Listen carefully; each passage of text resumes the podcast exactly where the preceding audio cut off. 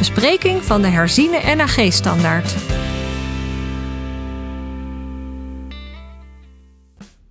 Hallo, leuk dat je weer luistert. Ik ben Femke Veldman en in de volgende podcast ben ik in gesprek met Doeke Keizer over de herziene NAG-standaard pijn. In deze herziene standaard wordt met name meer ingegaan op chronische pijn en het gebruik van opioïden daarbij. En het wordt gedaan met handige tips en tricks. En die leggen we natuurlijk uit bij deze podcast. Op het moment dat je het voor elkaar weet te krijgen om wat minder te zoeken naar een verklaring, wat minder bezig te zijn met die pijn, dan verdwijnt het ook wat meer naar de achtergrond. In deze podcast legt Doeke uit hoe chronische pijn werkt en neemt ons mee de spreekkamer in om uit te leggen hoe die theoretische adviezen dan toe te passen in de praktijk. Goeiedag Doeke Keizer, hallo. Goedemorgen. Goedemorgen. Hey Doeke Keizer, wij gaan het vandaag hebben over de herziene NAG-standaard pijn. Ik zal jou eerst even introduceren. Jij bent huisarts in Friesland en aan het UMC Groningen gepromoveerd op het gebied van pijn en sensitisatie. En ook ben je schrijver van het boek uh, Chronische Pijn Verklaard. Nou, ja, dus jij bent wel de man om hier uh, de herziene standaard uh, pijn toe te lichten. Hij wordt gepubliceerd onder de titel Meer aandacht voor chronische pijn en verantwoord gebruik van opioïden in de NAG standaard pijn. Ja. Om maar met de eerste vraag beginnen. Jullie beschrijven in het HNW-artikel dat de aanleiding van deze herziening is eigenlijk het toegenomen opioïdengebruik. En dat is mede toe te schrijven aan het gebrek aan kennis bij huisartsen over chronische pijn. Nou, ben ik benieuwd naar. Wat is dat gebrek aan kennis bij huisartsen over chronische pijn? Nou, um, gebrek. Hè? Er zijn veel huisartsen die, uh, die best wel veel weten over chronische pijn. Hè? Maar er zijn ook uh, uh, best veel huisartsen die moeite hebben met het, het fenomeen chronische pijn. Die, die patiënten die, die komen heel veel op onze spreekuren. En heel vaak zitten huisartsen toch met de hand in het haar. Als ze alleen al die, de naam van de patiënt op de agenda zien staan. Dat je denkt, oh jeetje, wat moet ik hier nu weer voor bedenken om deze patiënt enigszins tevreden de deur uit te krijgen. Uh, zonder dat dat leidt tot al te veel uh, shoppen of medische ingrepen wat je niet wilt. Hè, dus daar is nog wel veel winst te behalen. En de, de, standaard die geeft daar best veel tips en adviezen over, over hoe je daar als huisarts mee om zou kunnen gaan. Ik ben heel blij en ook wel een beetje trots op deze nieuwe herziening van de NHG-standaard pijn. Omdat er echt wel veel tips en trucs in zitten waar je heel concreet iets mee kunt en wat ook helemaal niet veel tijd kost. Oh, ja, dat klinkt goed. ja. Dus tips en tricks en het zou, zou niet veel tijd moeten kosten. Nou, daar gaan we zo meteen op terugkomen. Zullen we eerst eens even hebben over chronische pijn? Ja. Want het concept chronische pijn en uh, sensitisatie, waar jij zelf ook op gepromoveerd bent, um, dat, is, ja, dat, dat is een lastig concept. Helemaal versus de acute pijn, die allemaal wel begrepen ja. wordt. Ja, dat, dat is ook zo. Acute pijn uh, is eigenlijk de pijn uh, zoals de patiënt denkt, en uh, veel artsen trouwens ook, hoe pijn werkt. Hè? Je hebt iets uh, wat kapot is in je lichaam, of een zenuw die bekneld zit, of een ontsteking. En dan ga je vervolgens op zoek naar die ontsteking of beknelling. Dat is acute pijn, maar chronische pijn werkt heel anders. Waar, ik, wat ik net zei, acute pijn heeft een duidelijke oorzaak en een duidelijk gevolg. Ik vergelijk het bij patiënten wel eens met een, uh, een brandalarm. En volgens mij gebruiken heel veel collega's deze metafoor. Waarbij um, in een gebouw een brandje de oorzaak is van het afgaan van het alarm. Maar er is heel veel wetenschappelijk bewijs dat bij chronische pijn er geen sprake is meer van een brand. Maar dat het alarmsysteem zelf in de war geraakt is of overprikkeld is. En eh, dat er maar iets hoeft te gebeuren. Een, een, deur die te hard dichtslaat of een raam die open staat of de, de buurvrouw die binnenkomt. Eh, en het alarm gaat af. En dat zie je bij die mensen ook terug. Een stukje lopen doet al pijn. Ja. Een kwartiertje zitten doet al pijn. Waar, waar, wij artsen wel de mist in gaan, is dat wij de neiging hebben, zo zijn we ook over het algemeen wel wat, wat opgeleid, is dat wij, wij blijven op zoek naar de brand. Hm. En dat heeft bij chronische pijn geen enkele zin.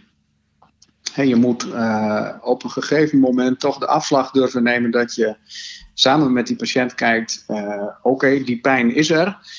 Dat heeft wel een duidelijke oorzaak, dat is dan die sensitisatie. En daar, daar komen we zo meteen nog op terug, uh, denk ik. Ja. die overprikkelbaarheid van het, van het pijnsysteem. En eh, dan moeten we kijken of we daar iets aan kunnen doen. En dat is een hele andere aanpak dan maar met medicatie proberen het brandje te blussen. En die patiënt die is ervan overtuigd dat er ergens brand is. Ja, vaak wel. Wanneer en hoe kan je die patiënt ervan overtuigen, en jezelf ook, dat er geen brand is? Dat je dat andere spoor op moet? Ja, ja dat, dat is wel een lastig, uh, lastig punt. Hè? Want ja, wanneer breekt dat moment aan dat je denkt, ja, nu weten we zeker dat er geen brand is. Of in ieder geval geen brand die eh, de mate van het alarm, hè, waarin het alarm afgaat, helemaal kan verklaren. Er is niet één moment, denk ik, waarop je overgaat van de aanpak van acuut naar chronisch. Maar er is wel een moment waarop je uh, misschien mede naar aanleiding van specialistenbrieven of uitslagen. Hè, ja, dan komt er op een gegeven moment een punt waarop je uh, zegt: ja, nu is er naar redelijkheid geen ja, enge somatische pathologie meer te verwachten. Terwijl die patiënt nog steeds wel heel veel last houdt van zijn nek, hoofd, rug, hè, waar dan ook de pijn zit. Mhm. Dat is het moment waarop je gaat insteken op de chronische pijnaanpak. Ja, want dan kun je wel blijven doorzoeken naar de, naar de brand, hè, om maar op die metafoor terug te komen, maar dat heeft geen enkele zin. Dat leidt alleen maar tot frustratie bij de patiënt, want die, die voelt zich dan vaak niet uh, begrepen uh, en dat leidt ook tot frustratie bij de arts, want ja, je, je, je vindt alweer niks en je moet alweer dat teleurstellende bericht overbrengen naar de patiënt. Ja. ja, en dan? Daar heeft de standaard dus ook een nieuw stuk over, over die chronische pijn, de aanpakken en de adviezen.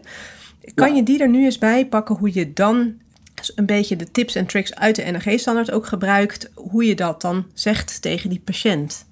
Hoe je dat aanpakt? Ja, dat, eh, en, en dit is echt een belangrijk stuk, vind ik, vinden wij voor de huisarts. Want hier kun je als huisarts uh, richting de, de, de patiënt met chronische pijn een eerste stap maken richting een succesvol behandeltraject. Waar je mee zou moeten beginnen, vinden wij, is dat je erkent dat die pijn er is en dat die pijn niet psychisch is of ingebeeld. En dat lijkt een hele eenvoudige stap, maar dat is zo belangrijk, omdat mensen met chronische pijn, vooral als ze al heel lang aan het zoeken zijn naar de oorzaak, uh, zo uh, ja, gespitst zijn of bang zijn voor dat je dat als arts niet serieus neemt. Hm. dus je begint met zeggen dat die pijn er is, dat die pijn niet psychisch is of ingebeeld, maar dat die pijn echt is. Maar hoe zit dat dan? Waar wordt die pijn dan door veroorzaakt? Um, nou, en dan vervolgens kun je uitleggen dat er sprake is van sensitisatie. Een patiënt kun je heel goed de metafoor voorleggen over het brandalarm. En het uh, alarmsysteem zelf, wat uh, de oorzaak is voor de pijnklachten.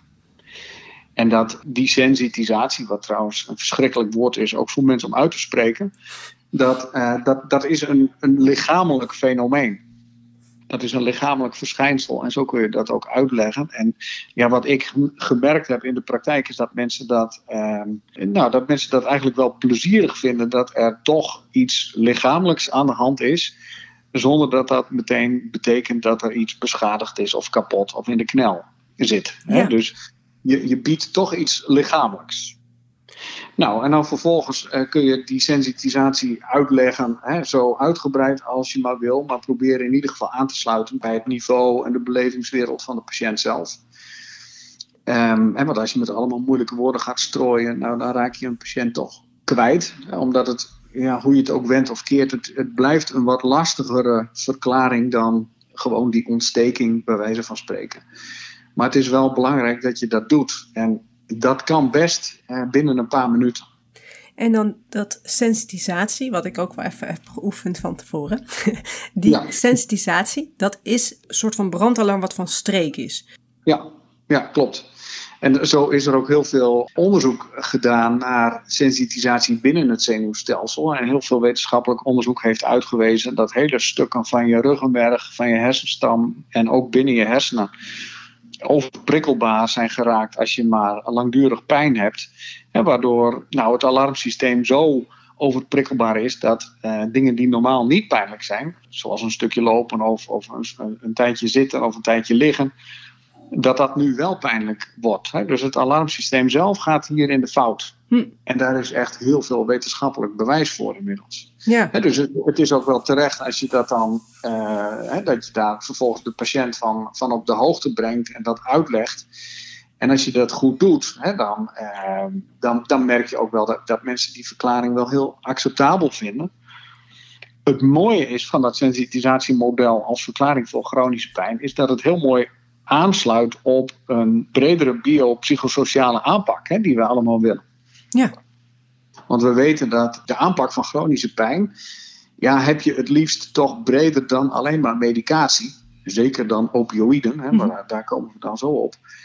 Alleen maar medicatie of alleen maar een prik heeft geen zin bij chronische pijn. Dat, weet, dat weten we inmiddels al lang. Hè. De, de aanpak zou veel meer gericht moeten zijn op uh, hoe ga je om met de pijn. Uh, hoe denk je over de pijn? Wat, wat, ja, wat zijn de gevolgen op emotioneel vlak van de pijn? Als je daarop insteekt, dan lukt het vaak veel beter om die pijn uh, een stuk minder erg te krijgen dan uh, wanneer je alleen maar focust op een medische aanpak. Ja, dus dan hebben we het over het biopsychosociale model en de SKEGS-vragen die komen daar aan bod, denk ik. Ja. Kan je dit in een voorbeeld gieten, dat het wat minder theoretisch wordt? Ja, ik, ik, herinner me nog een voorbeeld uit de tijd toen ik artsassistent was in het UMCG. Toen was jij overigens ook artsassistent op het gebied van pijn, of niet? Ja, ja toen werkte ik op het pijncentrum in het UMCG. Ja. En toen hadden wij een meneer met uh, uh, langdurige pijn in zijn onderrug. En uh, nou, er zat een heel verhaal aan vast. Die man die, die, was, die had een medisch probleem, waardoor hij door de ambulance van boven gehaald moest worden. En tijdens het van de trap afsjouwen van die meneer ging er iets mis, waardoor uh, zowel de ambulancebroeders als de, de patiënt zelf van de trap uh, ja, uh, gevallen zijn. En toen had die man, behalve zijn aanvankelijke medische probleem, ook nog last van zijn rug. Nou, dat is allemaal onderzocht, er kwam niks uit, maar die meneer die hield last van zijn rug. En op de foto, niks te zien, later nog een keer op de foto. En de radioloog die zei, als ik goed kijk, dan lijkt het erop alsof op die tweede foto de tweede lumbale wervel iets smaller is dan op de eerste foto. Dan zou het iets van een wervelinzakking kunnen zijn. Nou, die patiënt is vervolgens gaan zoeken op internet en kwam tegen dat je door een wervelfractuur een dwarslezing kunt krijgen. Dus die meneer is daar heel erg van geschrokken. Die is vervolgens op de bank gaan liggen. Die verroerde geen vin meer. Die was doodsbang dat hij een, uh, dwarslezing zou krijgen. Nou, dat is weken, maanden zo gegaan. En uiteindelijk meldde die meneer zich, dat vergeet ik me nooit weer, op de, op de pijnpolie. In zo'n uh, zo'n rolstoel die helemaal achterover kan. Die had alles aangepast in zijn huid. Die had vreselijke last onder in zijn rug. En dat was helemaal uit de hand gelopen. En ik vond dat een hele mooie illustratie van hoe uh, een, een relatief klein somatisch probleem uiteindelijk door gekke cognities, gekke gedachten die iemand heeft over de pijn en angst, hoe dat ertoe kan leiden dat zo'n probleem helemaal uit de hand loopt. Ja. En uiteindelijk was er uh, dan ook weinig aan de hand met die tweede lumbale wervel. Hebben we die meneer uh, uh, een, in een cognitief gedragsmatig programma gedaan en dat is je helemaal goed gekomen. Ja, zo zie je maar, ja. Ja. ja. Een andere blik erop. Ja, leren om te gaan. ja een andere blik erop. En uiteindelijk heeft dat ook een hele weg, is dat ook een hele weg geweest waarbij je geleidelijk aan bij zo iemand af moet van die tweede lumbale wervel Ja. richting sensitisatie en dan uiteindelijk via die sensitisatie op hè, de cognities en de emoties uitkomen. En dan eh, daar de aanpak op richten. Ja. En dan noemen jullie in het artikel dat die biopsychosociale factoren, dat die uh, heel veel van die pijn ook kunnen beïnvloeden, verergeren. En dat je daar dus op moet Ja. richten eigenlijk om uh, dat stukje minder van invloed te maken of meer ja, te verbeteren. Ja, dat is, Ja. Soms, dat is soms zo lastig. Ja, dat is het ook. Wat zijn jullie tips daarvoor? Het is bij, bij mensen met chronische pijn heel erg van belang dat je zoveel mogelijk factoren probeert te achterhalen wat allemaal van invloed kan zijn. Hè? Omdat we, nou, ik heb net, net dan uh, dat voorbeeld genoemd waarbij cognities en emoties een, een belangrijke rol gingen spelen. Dus het is voor jou als huisarts ook heel erg van belang dat je weet wat iemand zelf denkt over de pijn. Wat iemand zelf denkt over de oorzaak van de pijn en hoe het opgelost zou kunnen worden.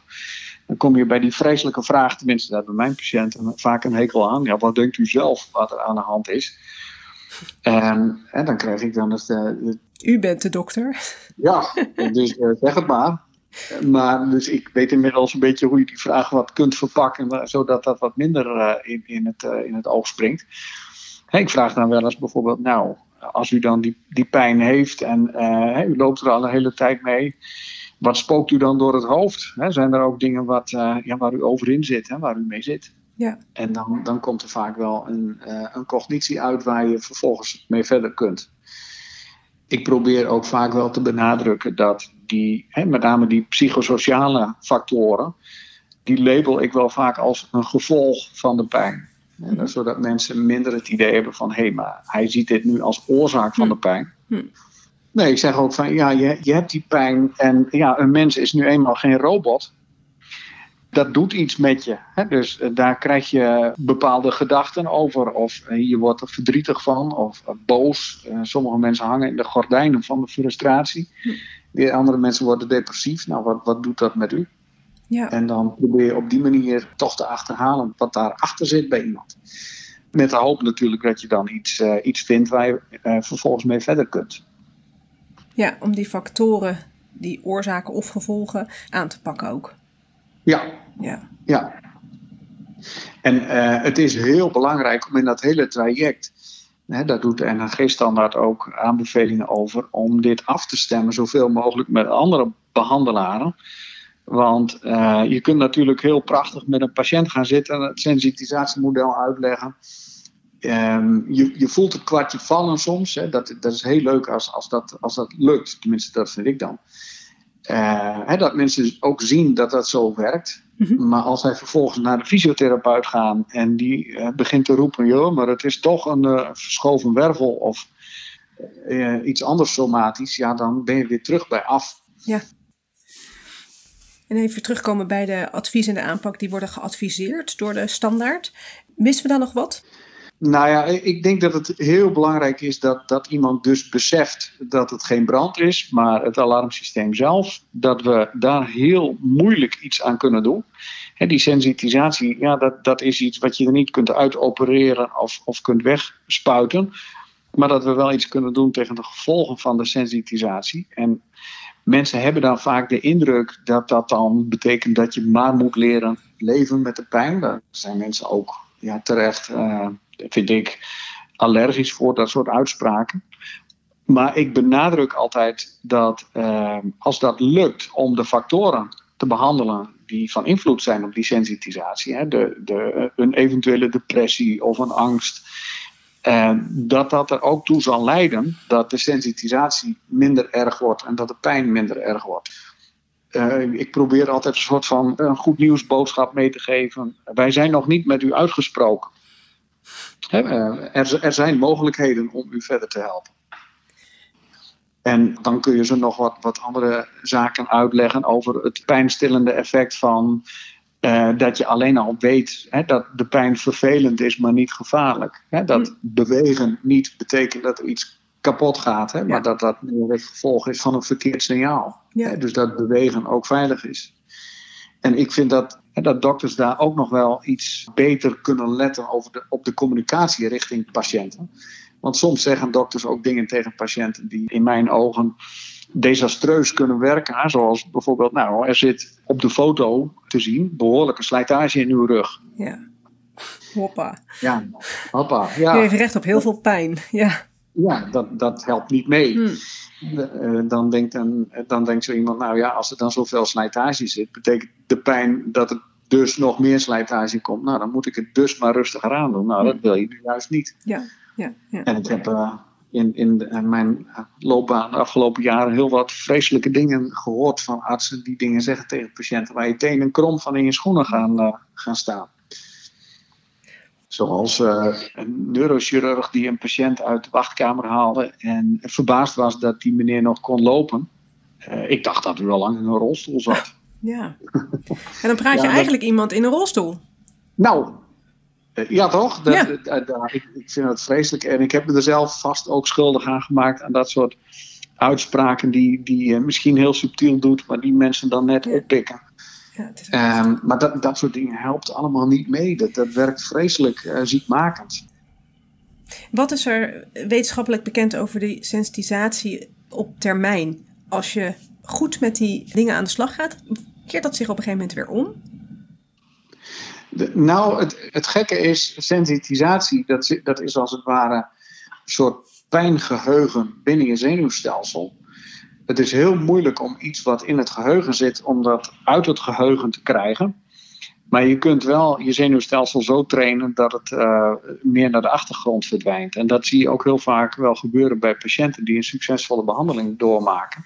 De, de pijn wordt een stuk minder erg. Uh, ze leren vaak veel uh, beter om te gaan met de pijn.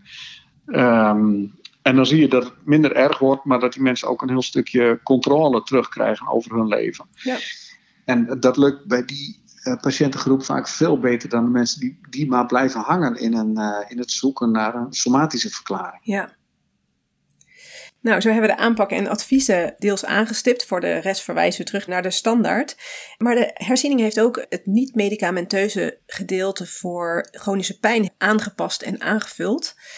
Ja. Hoe is dat uitgebreid? Nou, er staan heel veel uh, adviezen in wat mensen zouden kunnen doen om die uh, chronische pijn wat minder te maken. En uh, ja, heel veel van die adviezen uh, hebben allemaal te maken met, met afleiding. En dat doet, doet, mij dan denken aan zo'n zo'n quote van Frits Winter, zo'n bekende pijnpsycholoog die het boek De Pijn de Baas heeft geschreven, wat, wat eigenlijk elke huisarts wel zal, zal kennen uit zijn opleidingstijd nog. En die heeft wel eens gezegd: mensen krijgen chronische pijn als ze niks beters te doen hebben.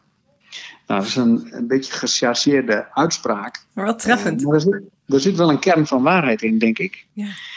Uh, in dat opzicht, hè, mensen kunnen soms heel erg bezig zijn met die pijn. Mensen zoeken naar oplossingen, zoeken naar uh, een verklaring.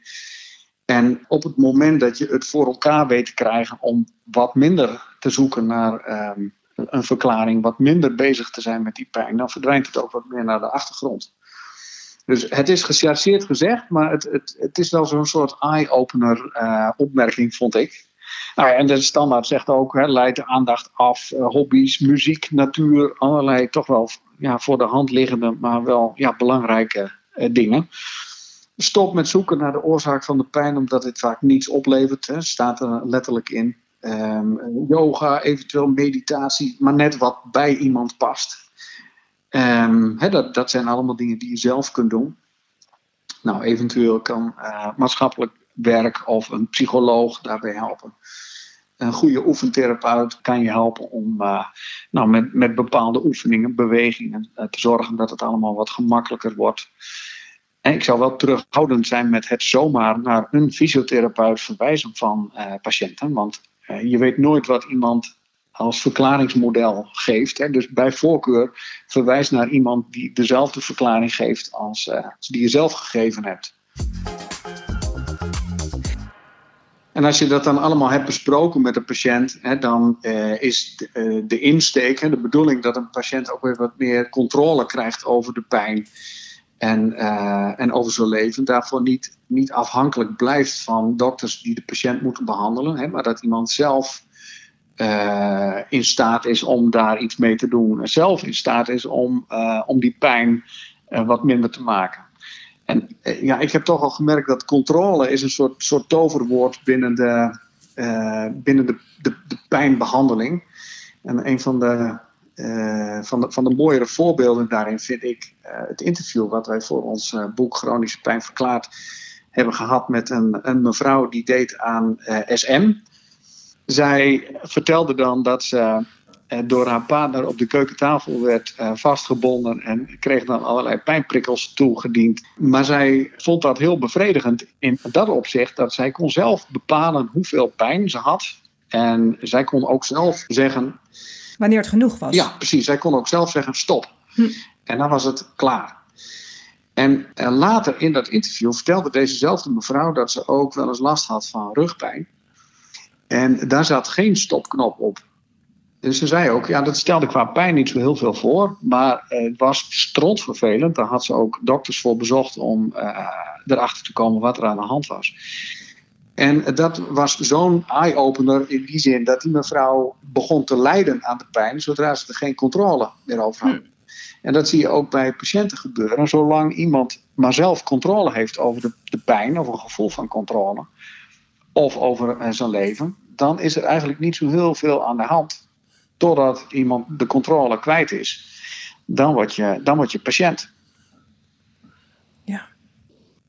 Ja, dus controle is toverwoord, heel belangrijk. En het lijkt me met al die uh, adviezen van net en in die medicamenteuze behandelingen, dat dat ook eigenlijk je doel is. Dat iemand dus weer controle over zijn leven krijgt. En daarmee controle over de pijn. Ja, ja, ja want de, tegenhanger van controle hebben is catastroferen. Het woord zegt het eigenlijk al. Uh, uh, overal ja, een catastrofe van maken. De, de, pijn verergeren door er steeds aan te denken. Door um, uh, maar te blijven benoemen dat jij daar geen controle over hebt. Maar dat die dokter met die spuit dat alleen kan doen catastroferen is de belangrijkste onderhoudende factor, uh, weten we inmiddels, van uh, chronische pijn.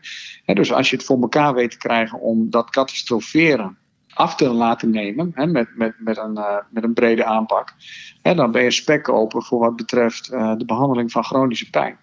want dan krijgt iemand zijn controle weer terug. Oké, dan gaan we nu naar de opioïden. Jullie adviseren terughoudendheid van gebruik van opioïden bij chronische pijn. Nou, we kennen heel veel redenen. Beschrijf die eens. Uh, we weten inmiddels dat opioïden niet of nauwelijks werken tegen sensitisatie. En als je dat weet, dan heeft uh, het geen enkele zin om morfine of nog erger oxycodon uh, voor te schrijven bij iemand met chronische pijn. Nou, en daarbij geven opioïden heel veel bijwerkingen, met name bij mensen met chronische pijn kennen we ook allemaal misselijkheid, sufheid, hallucinaties, de hele mikmak. Dus eh, dat maakt het ook nog eens een reden om daar zeer terughoudend mee te zijn. Je hebt ook nog kans op verslaving bij uh, een aantal mensen. En als laatste, en heel veel huisartsen weten dat niet, maar uh, is toch heel belangrijk om te noemen, is dat je van morfine of oxycodon of welk opioïd dan ook juist meer pijn kunt krijgen. De hyperalgesie. Ja, in de literatuur uh, rondom pijn heet dat dan de opioïd geïnduceerde hyperalgesie. En dat is echt belangrijk om te weten, want uh, als je iemand hebt met chronische pijn die langdurig aan de opioïden zit daarvoor, heeft het zin om dat af te bouwen, omdat de pijn daar juist wel eens beter van kan worden op de wat langere termijn. Een beetje vergelijkbaar met de medicatie geïnduceerde hoofdpijn hè, bij mensen die altijd aan de paracetamol zitten. Ja, is nog eens een extra reden om het niet te doen of het af te bouwen. Ja, inderdaad. Uh, vooral niet mee beginnen zou het advies zijn van de NHG-standaard. Zeker als je niet of nauwelijks een somatische component hebt bij de chronische pijn. De standaard zegt dan, begin er helemaal niet aan. Nou, als je wel een somatische component hebt, uh, ja, doe het dan voorzichtig. Hou goed de vinger aan de pols en Standaard adviseert dan om, um, ja, dat is een beetje arbitrair, hè, maar om uh, het liefst niet hoger te gaan dan 90 milligram morfine per os of een equivalent daarvan. Wat al flink wat is. Ja, en dan is het middel, de, het opioïd, echt een middel om uh, het patroon te doorbreken. En dan kijken of je op die manier daarna ook zonder de opioïden weer verder kunt. Het is ook belangrijk om als huisarts te kijken naar je herhaalreceptuur. Want je zult echt staan te kijken hoeveel mensen een opioïd herhalen. Terwijl daar eigenlijk geen goede, geen goede reden meer voor is. Ik ben er zelf een keer met de apotheker voor gaan zitten om te kijken wie gebruikt er nu nog oxycodon en is dat nog zinvol. En bij een aantal mensen was dat niet zinvol. Die hebben uitgenodigd en die zijn bijna allemaal afgekikt van de oxycodon. Hm. Ja, ja, dat is echt heel veel waard. Dat is zeker heel veel waard, ja. het mooie is, als je dat weet af te bouwen. Ik heb uh, meerdere keren een, een, hele blije partner gehad van de patiënt. Uh, die, die zei, nou, ik heb mijn man of mijn vrouw weer terug. Weer terug, ja. Ja. ja. ja. En dan nog, als je het toch doseert, nou, onder de 90 per os blijven. Er werd ook gesproken over uh, intermitterende inname of tijdcontingent. Hè, dat je dan een paar weken geeft en dan is het klaar. Ja, ja, uh, niet pijncontingent, hè? dat weten we inmiddels allemaal. Dus niet, uh, neemt u maar zo'n tabletje als u pijn heeft, want dan weten we dat het hand over hand toeneemt. Ja, ja zoveel mogelijk tijdcontingent en probeer het echt te beperken. Ja. ja. Liefst niet langer dan een maand. Ja, en vervolgens hebben jullie ook aan deze herziene standaard de adviezen toegevoegd over het afbouwen van de opioïden als die toch gebruikt worden. Kan je daar nog iets over zeggen tot slot? Dat is een beetje natte vingerwerk. We hebben geprobeerd te kijken naar, ja, zijn er wetenschappelijk onderbouwde richtlijnen hoe je dat dan precies moet doen? Nou, helaas zijn die er niet. Het advies van de standaard is hierin wel, ja, probeer het geleidelijk te doen.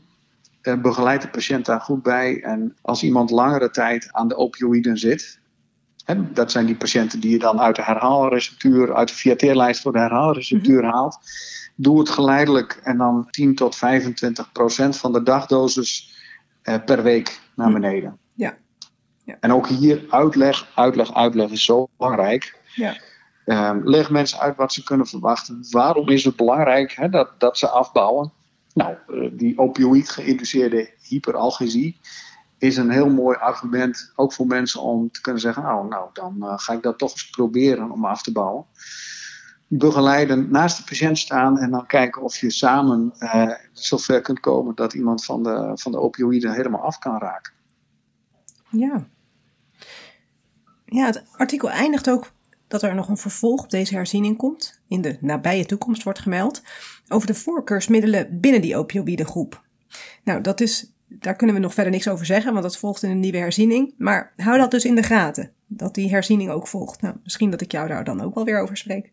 Nou, graag. ja. Hey Doeke, we hebben heel veel besproken. We verwijzen ook verder terug naar de standaard, want daar staat het allemaal keurig netjes in. Over sensitisatie, over hoe we dat kunnen uitleggen aan de patiënt, over brandalarmen, over keukentafels. Ook, ja.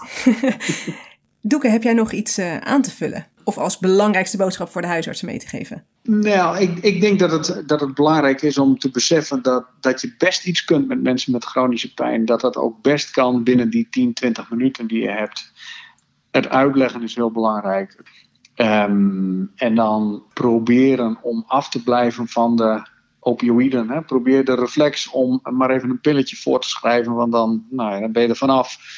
Om die reflex te bedwingen. Ja. En om toch in te slaan op dat, uh, op dat wat uitgebreidere uh, biopsychosociale pad. Ja, en de controle terug te geven aan de patiënt. Ja, ja, ja. Want dat is het toverwoord, hè? Ja. Nou, Doeke, ontzettend bedankt voor deze goede uitleg over pijn en de nieuwe herziene standaard. Heel graag gedaan. Succes aan de huisartsen om dit uh, in de praktijk te brengen. Hey Doeke, tot de volgende herziene standaard. Ja, hey, tot dan hè. Bedankt voor het luisteren. Kijk voor meer informatie op hnw.org en op huisartspodcast.nl.